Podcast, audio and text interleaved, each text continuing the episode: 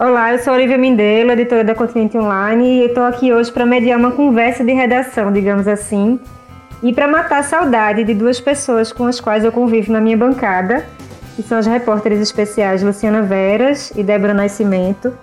E a gente está propondo aqui uma conversa hoje sobre séries protagonizadas por mulheres, né? Um assunto que não é nenhuma novidade, assim, sempre perpassou né, a história do audiovisual, mas que a gente percebe é, uma, um investimento maior, uma, um aparecimento maior dessas séries nos nossos, nas nossas plataformas de streaming. Né? Então, é, me parece que, além de ser reflexo né, do que o público quer e das mudanças sociais pelas quais as mulheres têm passado, é também, é, me parece que também é um investimento, porque talvez lucrativo, né, investir em séries que tenham as mulheres como protagonistas. Então eu vou começar uma provocação com as duas aqui, é, pedindo primeiramente para elas se apresentarem e pedindo que dê uma cutucada, né? Que elas tragam cada uma uma listinha de cinco séries recentes, nesse recorte dos anos 2000 para cá, digamos assim, que elas elegem como séries fundamentais e por quê. Então, Luciana, você poderia começar, por favor? Oi, Olivia. Oi, Deb. Saudade também de vocês. Saudade das nossas conversas presenciais na redação. Estamos todas em casa. Espero que todo mundo que esteja nos ouvindo também esteja, né? Bom, para começar, eu queria fazer um pequeno trapaça. não vou indicar cinco séries, vou indicar oito em cinco, porque a, a, minha primeira indicação seria para três séries produzidas, é, concebidas e tiradas da cartola por Shonda Rhimes, uma produtora norte-americana. São justamente Grey's Anatomy, seriado que está aí em exibição desde 2005, How to Get Away with Murder e Scandal, outras duas séries produzidas por ela.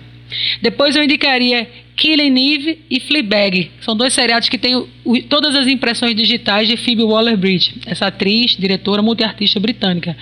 Fleabag, para mim, é uma das melhores coisas que eu vi em 2019. É, gostaria também de deixar claro aqui o meu, minha adoração por The Fall, um seriado britânico que teve três temporadas, 2013, 2014, 2016, protagonizado por Gillian Anderson, atriz de Arquivo X, série que também faz parte do meu, meu imaginário afetivo. E por fim, Russian Doll, Boneca Russa, um seriado criado por Natasha Lyonne, estrelado por ela também, e que tem Amy Poehler é, como uma das diretoras e roteiristas e criadoras. Eu começaria a nossa conversa com essas cinco, que não são cinco, são oito. E tu, Deb, tem algum em comum em relação a essa lista aí de Luciana Veras? Como é? Eu tinha feito uma lista que começa em 1951, na realidade, que é uma lista que começa com I Love Lucy, né, que é um, um clássico da, da TV americana. E ela, na realidade, foi a série que começou tudo, né? Ela era um gênio da comédia, Lucille Ball, e, e era um, foi uma série que durante foram seis temporadas, durante quatro temporadas, ela era o programa mais assistido dos Estados Unidos. Então tinha milhões, e era exatamente numa época que começava todo mundo a comprar a TV, a TV virou um, um eletrodoméstico mais popular, né, no, no, mundo, e ela, enfim, virou um ícone da TV e, e uma referência para todas essas séries, as, as sitcoms, né. E I Love Lucy, The, é, The Marvelous Mrs. Maisel, né, que é uma série que a gente todo mundo aqui dessa conversa assistiu e todo mundo gosta, é super fã da série, que é também sobre essa mulher dos anos 50, né, que se passa nessa faixa aí de uma época em que as mulheres eram donas de casa e ela quer ser comediante. E é, um, é engraçado porque tem esse, até esse paralelo, né, que a Love Lucy ela queria ser uma, uma artista e ela lutava para lutava com o marido para poder aparecer, para poder mostrar o talento dela de artista, mas ela era sempre obrigada a ficar em casa. E Marvelous Mrs. Maisel essa história também, só que ela se separa né, do marido e ela vai tentar a carreira na, no stand-up comedy. Sex in the City também é outra série importante que eu destacaria, né, que é essa série que fez um grande sucesso, né, finalzinho dos anos 90, né, isso 2000 para até 2004 a série foi.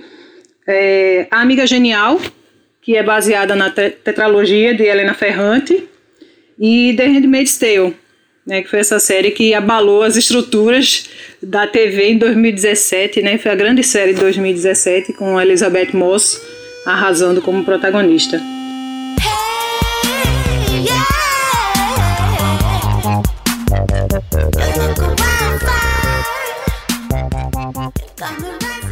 É, eu não sei se tem a ver com as nossas bolhas, os nossos algoritmos, né? A gente acaba é, aparece, a gente acaba assistindo mais. Eu, eu comecei a perceber que começam a aparecer mais opções né, nas nossas telas iniciais dos streamings da vida, Netflix, Prime, etc., com temáticas semelhantes. Né? Da lista de vocês já tem é, séries em comum para mim, assim, né, do que me marca de forma mais recente, que eu citaria em comum com Luciana Fleabag, e citaria em comum com Debbie, Mrs. Maisel e Handmaid's Tale, que na verdade está no meu top one. Eu sei que assim, é clichê, as mulheres hoje que veem piram nessa série, mas eu acho que ela tem todos os motivos para ter abalado, como Débora falou, né? O ano 2017, ter angariado todos os prêmios que, que ela angariou, ter trazido de, de volta a sua autora, Margaret Atwood, com a, um livro que tinha sido lançado nos anos 80, mas que foi retomado, né? Uma distopia aí bem importante. Também trago, como Deb, acho relevante falar sobre Sex and the City, até como um contraponto mesmo sobre as narrativas das mulheres que vêm sendo construídas pelas séries. É, e ainda, eu acho que eu não sei se eu falei as cinco. Ah, e por último, Pose. Acho que Pose é relevante porque ela traz a questão trans, né? E muitas vezes de mulheres negras, trans, dos Estados Unidos, em plena epidemia da, da HIV da AIDS, na verdade, nos anos 80, e da importância dos bailes, né, dos balls, para é, essas pessoas serem o que elas queriam ser, realizarem seus sonhos de ser o que elas eram. Então essa, digamos assim, é a minha lista e eu estou compartilhando com vocês. É, são séries que eu aguardo as próximas temporadas, eu não estou vendo nenhuma delas no momento. Eu não sei vocês, vocês estão vendo alguma série com essa temática no momento que vocês queriam trazer para cá? Estou acompanhando é, Gilmore Girls, né, que é de Amy Sherman Paladino, porque eu tinha assistido Mrs. Maisel e adorei, então aí eu fiz o, o, o caminho inverso, né, fui assistir Gilmore Girls e eu realmente eu fiquei impressionada assim com o talento dela para escrever. Tem episódios assim que são fantásticos. Gilmore Girls é, é, é um pouco diferente de Mrs. Maisel no sentido de ter uma cara mais também de novela. Ela tem uma, uma vibe de novela. Mrs. Maisel é mais é, tem uma, uma pinta, uma, uma estrutura de série. Mas o, o texto dela é muito bom, embora tenha uns episódios muito leves, aqueles episódios que meio água com açúcar, mas é, recentemente eu assisti um, um, episódio que era. Porque são três gerações de mulheres da mesma família, que ela tem uma a, a atriz que é a, a mãe da menina, ela engravidou precocemente, engravidou ainda no colégio, e ela é, tem essa mãe, que é uma mãe castradora, né, que seria a avó dessa, dessa menina. E, enfim, tem um conflito entre as duas, entre essa, a, entre essa avó, essa mãe e essa filha. E ela faz, ela faz muito bem. A, a Sherman Paladino, ela eh, tem um roteiro muito sensível e muito, muito inteligente, muito, também muito rápido, é um, é um humor muito dinâmico, muito engraçado e cheio de referência pop também. É uma série bem divertida para assistir. O que eu acho interessante a gente pensar é, é, ver que muitos desses seriados que a gente viu e que a gente gosta são seriados escritos e dirigidos por homens, digamos assim, concebidos por homens e protagonizados por mulheres. Então, Homeland entraria nessa categoria. O próprio Handmaid's Tale. E outros, como How to Get Away with Murder, que Deb citou, são criados por mulheres e já, digamos assim, eu acho que concebidos dentro de uma lógica de pensamento de, de trazer a mulher para escrever para a mulher interpretar, sabe? De você colocar o discurso, é, enfim, para que a mulher possa interpretar, personificar essas questões escritas e problematizadas e transpostas para a tela por roteiristas e diretoras mulheres. Me parece uma questão fundamental, né, Luli, essa questão de, dessa representatividade atrás das câmeras, né, assim, até para mudar as próprias narrativas, é, sobretudo de 2010 para cá, essa é uma questão que a indústria cinematográfica, enfim, televisiva, vem batendo nessa tecla. E aí, tu mencionasse, é, muitas dessas séries foram feitas por homens, mas também mencionaste Shonda Rhimes, né, que, que é um, digamos assim, um ícone, a gente não tem como fugir dessa palavra, para pensar essa, essa, essa leva mesmo, né, de, de séries é, feita por mulheres, para mulheres e sobre mulheres. Fala um pouco sobre a importância, assim, como é que tu vê a diferença de séries que são produzidas né, por mulheres que são produzidas por homens, enfim, e a importância dessa representatividade mesmo. Isso deu a Shonda Rhimes um cacife incrível. É, Grey's Anatomy é seguramente um dos shows mais assistidos é, nos Estados Unidos. Isso fez com que ela tivesse o sinal verde para produzir outros dois seriados, Scandal e How to Get Away with Murder. E aí entra a questão da representatividade forte, porque ela conseguiu colocar duas protagonistas negras.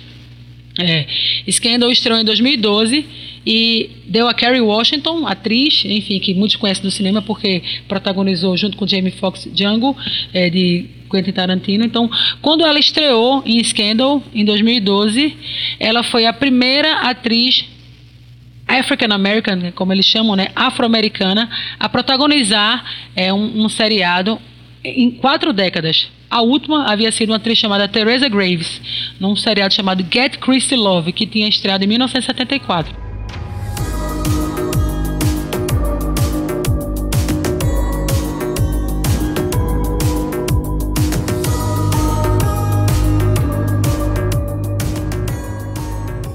Me parece também de se pensar nessas séries hoje, e muita ideia da gente conversar sobre isso, se baseia no fato de que as séries elas não são só alimentadas pelos acontecimentos recentes, elas também alimentam um pensamento, né? um pensamento sobre o presente, sobre a contemporaneidade, né? No momento em que a gente está cada vez mais digital, em que a gente lê menos jornais, em que a gente lê menos livros, é, acho que são séries, muitas vezes, as boas séries, elas são séries extremamente, um serviço social extremamente grande e importante, né? É o que eu acho importante dessa discussão é que essa representação, né, e essa representatividade, elas têm um impacto na vida real, elas têm um impacto no, no mundo. Então, assim, você quando você coloca uma mulher em determinado papel, por exemplo, de policial, você coloca ela em determinado papel de destaque, aquilo ali também vai influenciar garotas, as, as meninas. É, tem números reais com relação a isso. A, a série CSI tem até um, um, um, fenômeno que eles chamam o efeito CSI, que várias é, mulheres começaram a se interessar por patologia forense por conta do, do, das personagens de CSI. E hoje em dia é 50% de mulheres, o que não, é, não acontecia antes, porque teve um interesse que foi despertado pela série.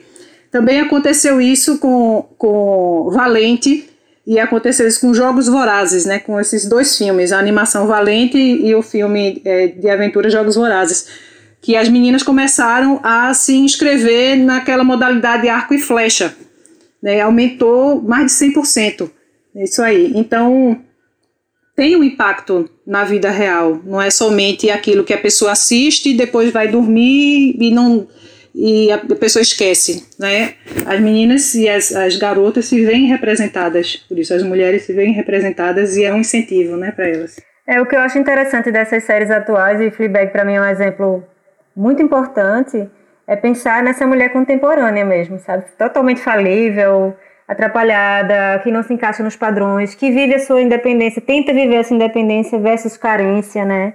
Eu queria também trazer com vocês é, esses temas que, que talvez perpassam grande parte dessas séries sobre as quais a gente está falando aqui hoje, né? Essa questão da sexualidade, mas não colocada talvez como um estereótipo, né? É, do mesmo jeito em que tinha é, I Love Lucy, que, que Débora falou, e Mrs. Maisel, falando ali de uma determinada mulher que foi bastante tipificada ao longo da história. É, do mesmo jeito que a gente tinha é, os seriados comandados por homens para homens sobre serial killers, enfim. A gente hoje tem narrativas que são que fogem é, ou que são um pouco acrescentam novas camadas, né, a partir da perspectiva da mulher, a questões que antes não eram narradas por elas né, a sua, sua própria sexualidade, é, a violência que elas sofrem, né, que eu acho que é um tema muito importante.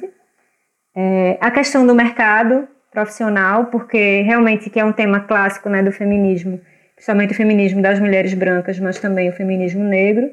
Mas, é, por exemplo, Mrs. Maisel traz bastante essa questão, né, dessa mulher que está fazendo essa virada, né, que está tendo, começando a ter é, um outro papel na sociedade que não apenas o de mãe e de esposa, e que vai fazer um, um personagem, enfim, que é um personagem de ruptura.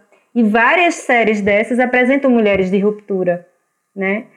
É, principalmente, assim, essas séries, não falo de Fleabag, porque é uma mulher mais comum, mas Mrs. Maisel é esse personagem de ruptura e é diferente, por exemplo, das mulheres de Sex and the City, que não são exatamente personagens de ruptura. Nada ortodoxa. É uma série que fala sobre é, uma judia ortodoxa que rompe com, seus, com suas tradições. É, Madame C.J. Walker também traz um pouco esse personagem de, de ruptura, self-made, é, a partir de uma mulher negra, do seu empreendedorismo, com a primeira mulher que ficou milionária nos Estados Unidos por conta própria. Enfim, eu queria que, que a gente. É, o que me inquietou bastante em falar sobre essas séries é isso, assim, são, são é como se fosse uma coxa de retalhos para a gente entender a complexidade da mulher, o seu processo de tomada de, de, de posição social mesmo, e como é que a gente pode, enfim, pensar sobre esses temas em comum dessas séries para pensar esse, esse, essa questão que eu trouxe. Acho que hoje existe uma confluência de fatores, que são fatores sociais, fatores que tem a ver com, tudo, com toda essa avalanche que a gente vive, que faz com que a gente possa ter um número enorme de mulheres atrás das câmeras, um audiovisual mais diverso no mundo. A gente pode ter outras possibilidades. A gente pode fazer com que, a, a, né, olhar essa série, como o Deb falou, as mulheres possam se reconhecer. Eita, eu também posso ser uma patologista. Em, em tempos, eu já vi muito CCA e adoro. Eita, eu também posso ser médica, eu posso ser cirurgiã eu posso ser detetive.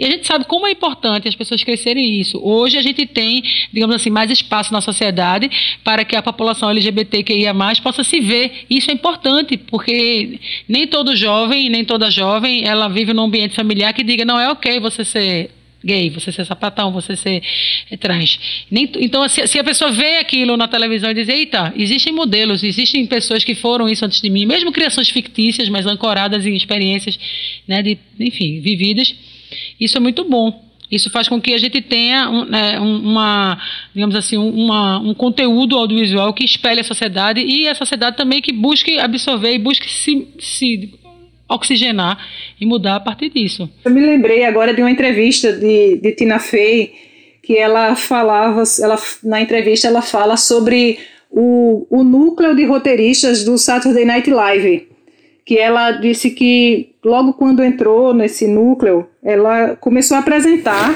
as ideias né, das, das esquetes lá e, e os homens não entendiam, porque a maioria eram homens.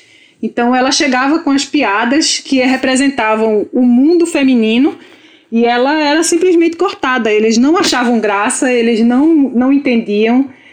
Depois eles começaram e colocaram mais mulheres, aí colocaram é, negros também. Então aí o programa ficou mais diverso, né? O humor ficou mais diverso. Mas aí você imagina um programa feito só por homens héteros brancos, né? É, enfim, termina tendo um recorte só com essa visão de mundo, né? Deb, foi bom que tu trouxeste é, Tina Fey, que é um, uma atriz, roteirista e diretora que eu adoro, e aí eu fiquei fazendo uma anotação aqui, Tina Fey, Amy Poehler, Julia Louis-Dreyfus, que é Elaine de Seinfeld, eu me lembrei assim, veja, Seinfeld, um seriado super icônico, tido por muitas pessoas assim como uma grande série de comédia de todos os tempos, eram três homens e uma mulher, ela foi a, a única que manteve uma carreira assim prolífica. Ela ganhou prêmios por. Todo, enfim, todo seriado que ela protagoniza, ela ganha prêmio, né, Debbie? Ela ganhou prêmio por The, Old, the, the New Adventures of the Old Christine. VIP, né? Ela é a Meryl Streep, né? Do, do, da televisão, né? Ela ganha todos os, os, os prêmios. Ela tá, inclusive, ela estava ganhando todos os prêmios até chegar a Phoebe Waller-Bridge, né? que tirou a última premiação dela no, na, nessa última temporada com a segunda temporada de Fleabag.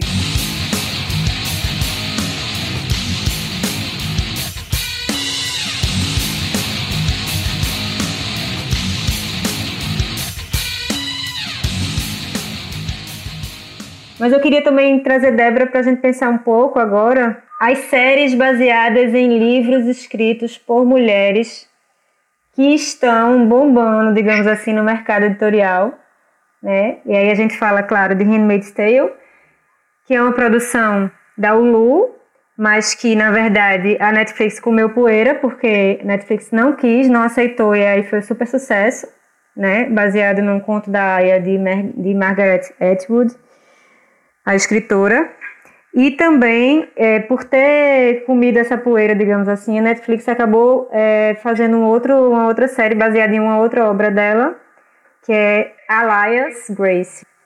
E depois a, a outra best-seller também atual do mercado editorial, que é Helena Ferrante, pseudônimo de uma escritora italiana, com a tetralogia que Débora indicou no começo do, do nosso episódio aqui, como uma das que ela mais gosta, a série adaptada da tetralogia, que não foi traduzida como Amiga Genial, mas My Brilliant, My Brilliant Friend, da HBO. E a gente está entendendo que cada temporada é uma temporada relativa a um dos quatro, dos quatro livros, né? Eu estou lendo o terceiro livro e quando eu estava lendo o primeiro, eu comecei a ver, por indicação de Débora, comecei a ver a série, achei muito bem feita, assim, é, muito próxima, uma raridade também tem isso, né? Por isso que eu estou trazendo essa questão da adaptação literária para as séries, porque tanto Handmaid's Tale quanto é, Amiga Genial são adaptações muito incríveis para televisão. E é, Débora falou que a segunda temporada é ainda melhor. Eu prefiro terminar de ler todos os livros para poder ver a série, não por causa de spoiler nem nada, mas porque eu ainda continuo achando que o livro é melhor. O livro sempre é melhor, né? Todos os pontos de vista, sempre melhor. Mas é, a, a adaptação realmente foi bastante fiel. Isso é um, um trunfo da, da série e é motivo de, de elogio. A segunda temporada realmente é, é, fantástica, porque a primeira ela pega a, a infância, e aí é metade, basicamente metade da série, a infância delas, e aí depois pega a adolescência na primeira temporada. E na segunda, aí já é a fase da adolescência e já entra a questões feministas mesmo, né? O olhar delas para a vida das mulheres naquele, naquela comunidade que elas vivem, né? As donas de casa, as mães, né? Com suas, com seus sofrimentos, as, as suas, é, as suas varizes, né? E as suas é, inquietações de mãe mesmo e, e a, a visão de que o mundo se resume àquilo ali. E essas meninas elas começam a pensar longe, né? Helena Greco e, e Lila Cerulo. Mas Helena é que vai mais à frente. E aí tem o, o embate ali entre as duas, porque apesar de serem super amigas, elas terminam, elas competem, né? É, mas tem uma questão que me incomoda na série, é que o, ela é dirigida por um homem. Foi uma escolha da autora, né, que é Helena Ferrante, esse pseudônimo, que a gente não sabe se é mulher, se é homem, mas tudo indica que seja uma mulher. E a escolha foi dela. Ela primeiro ela quis que os atores fossem, que o elenco fosse de Nápoles, que falasse o idioma napolitano e que o diretor fosse Savério Constanzo. Na segunda temporada, ele convida Alice Roguache. Ela, foi, ela é diretora de Lázaro Felice, que é uma joia, é um filme maravilhoso que tem na Netflix, que todo mundo deve assistir, porque inclusive ele é baseado numa história real uma história surreal que aconteceu na Itália, e esse filme é incrível. Aí ela foi convidada para fazer a direção de dois episódios da segunda temporada, e são os dois melhores episódios, que é exatamente o que se passa lá em, em Chia, né? Nessa, na praia, onde acontece o ponto alto da, da, do segundo livro. Então, é, eu não gostei exatamente desse, do fato de ter essa. de ser um diretor para dirigir essa série. Eu acho que deveria ter sido a, uma, a escolha de uma diretora, mas enfim. Como tem muito essa visão é, feminista, essa visão feminina e feminista, eu, eu acharia mais prudente assim que tivesse sido feita essa escolha por, por uma, uma mulher. Mas enfim, é uma, é uma ótima série que deve ser assistida e principalmente porque sai desse núcleo das séries que todo mundo tem que ver que é essa, essa coisa recorrente que acontece nas redes sociais. Que aí é sempre lançada uma série na Netflix e aí todo mundo assiste. Quando sai da Netflix é muito difícil que tenha esse efeito encadeia, né? Esse efeito que as pessoas, todo mundo está falando sobre aquela série. Eu não vi praticamente ninguém falar sobre essa série, pelo menos na minha rede ninguém falou sobre essa série. Eu queria retomar aquela, aquela cronologia de 51 que a gente tem I Love Lucy, né? E aí, é, depois de, de I Love Lucy, que é, vira esse programa, que é o programa mais assistido né, no, nos Estados Unidos, tem uma separação que acontece, que é a separação dela é, e acaba o casamento, porque ela é casada com o, o ator que ela que é inclusive músico, aí ela colocou esse ator para ser o, o par romântico dela, o marido dela na, na série. Quando acabou o casamento, então assim, eles quiseram acabar com o programa e ela quis retomar o programa num outro formato. E os, o estúdio não queria retomar o programa. O marido dela teve que insistir, eles já, eles já separados, para que o programa ela conseguisse fazer o programa. E isso é uma coisa assim, muito louca de você pensar, porque ela que era o gênio da comédia, mas eles achavam que não ficava, não cairia bem ela ser uma mulher divorciada e estar fazendo um, programa. Então o que acontece? O segundo programa que ela faz, que ela faz junto com a, a amiga dela no, no programa original, ela teve que o, o papel dela inicial inicialmente seria de uma mulher divorciada. Então, no programa, eles encontraram a solução para colocar ela como viúva, para o fato dela não ter marido.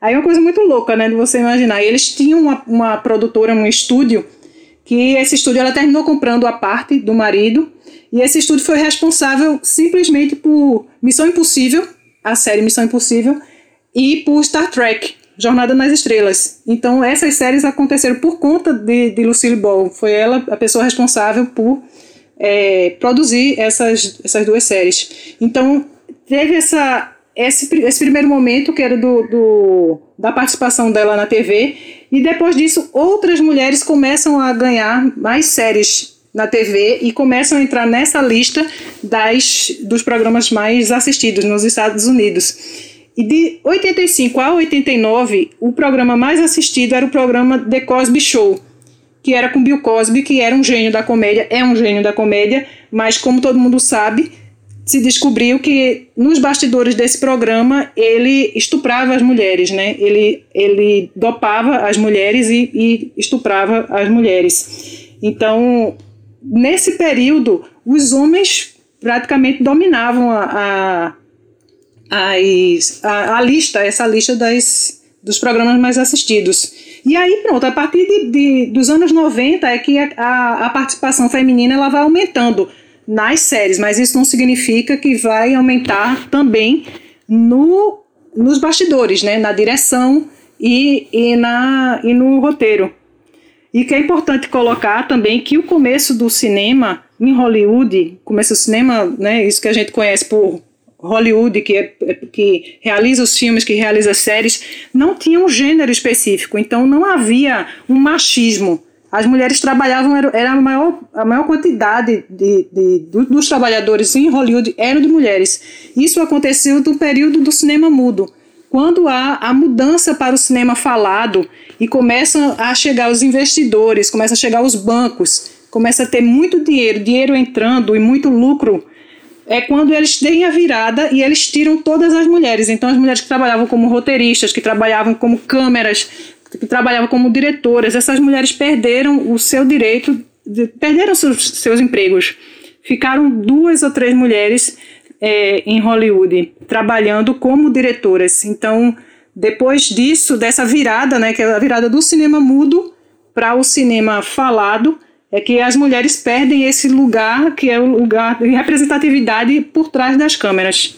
Tanto The Handmaid's Tale como Scandal, Orange is the New Black, Killing Eve, Grey's Anatomy, How to Get Away with Murder, que foram seriados que a gente falou aqui ao longo desse episódio do Trópicos, como também o próprio Mrs. Maisel, são seriados que receberam o selo do Reframe. O que é o Reframe? Reframe é uma organização, um, digamos assim, uma instituição que se forjou é, a partir da constatação de mulheres roteiristas, diretoras, produtoras de audiovisual, ao ver que havia poucas mulheres nos créditos, poucas mulheres que estavam decidindo, poucas mulheres em posição de decidir que projeto vai ser feito, que esse projeto vai ser levado adiante. Então se criou esse, essa organização, que eu pude conhecer quando cobri a Berlinale em 2019 para Continente. Uma das matérias que a gente fez e publicou na edição de março de 2019 na Continente, está no nosso site, www.revistacontinente.com.br questões de gênero na Berlinale.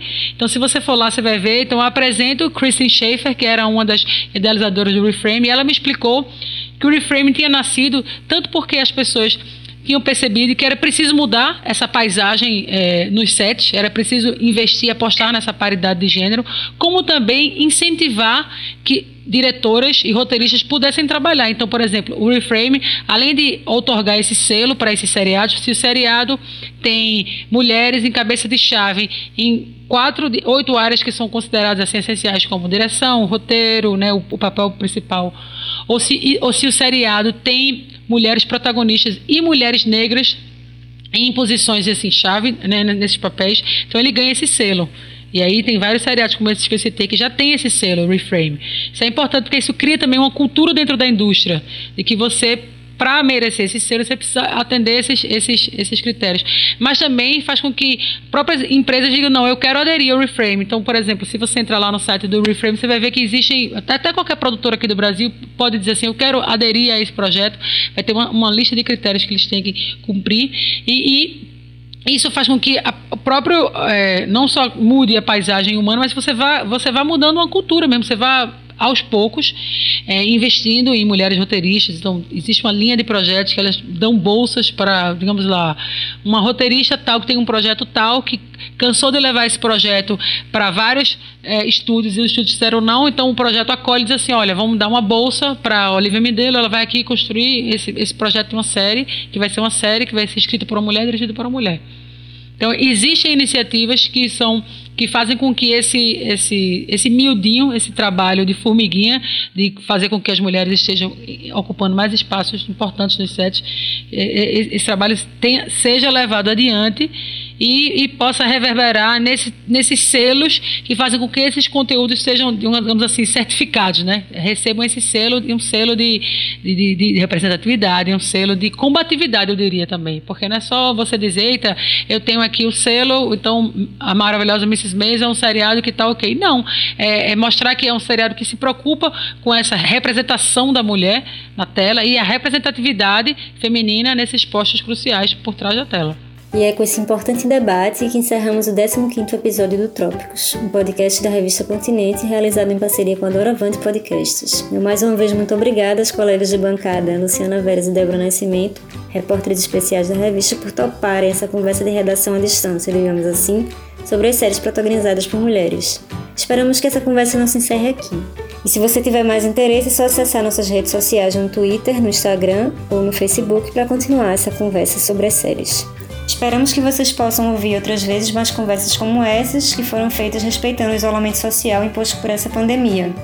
Este programa contou com roteiro e pauta de Débora Nascimento, Luciana Veras e Olivia Mindelo e edição de áudio de Rafael Borges. A revista Continente é uma publicação da Companhia Editora de Pernambuco e o Trópicos, um podcast feito em parceria com a equipe da revista e a Doravante Podcasts. Obrigada e até a próxima. Se puder, fique em casa. A pandemia não acabou. Se cuidem.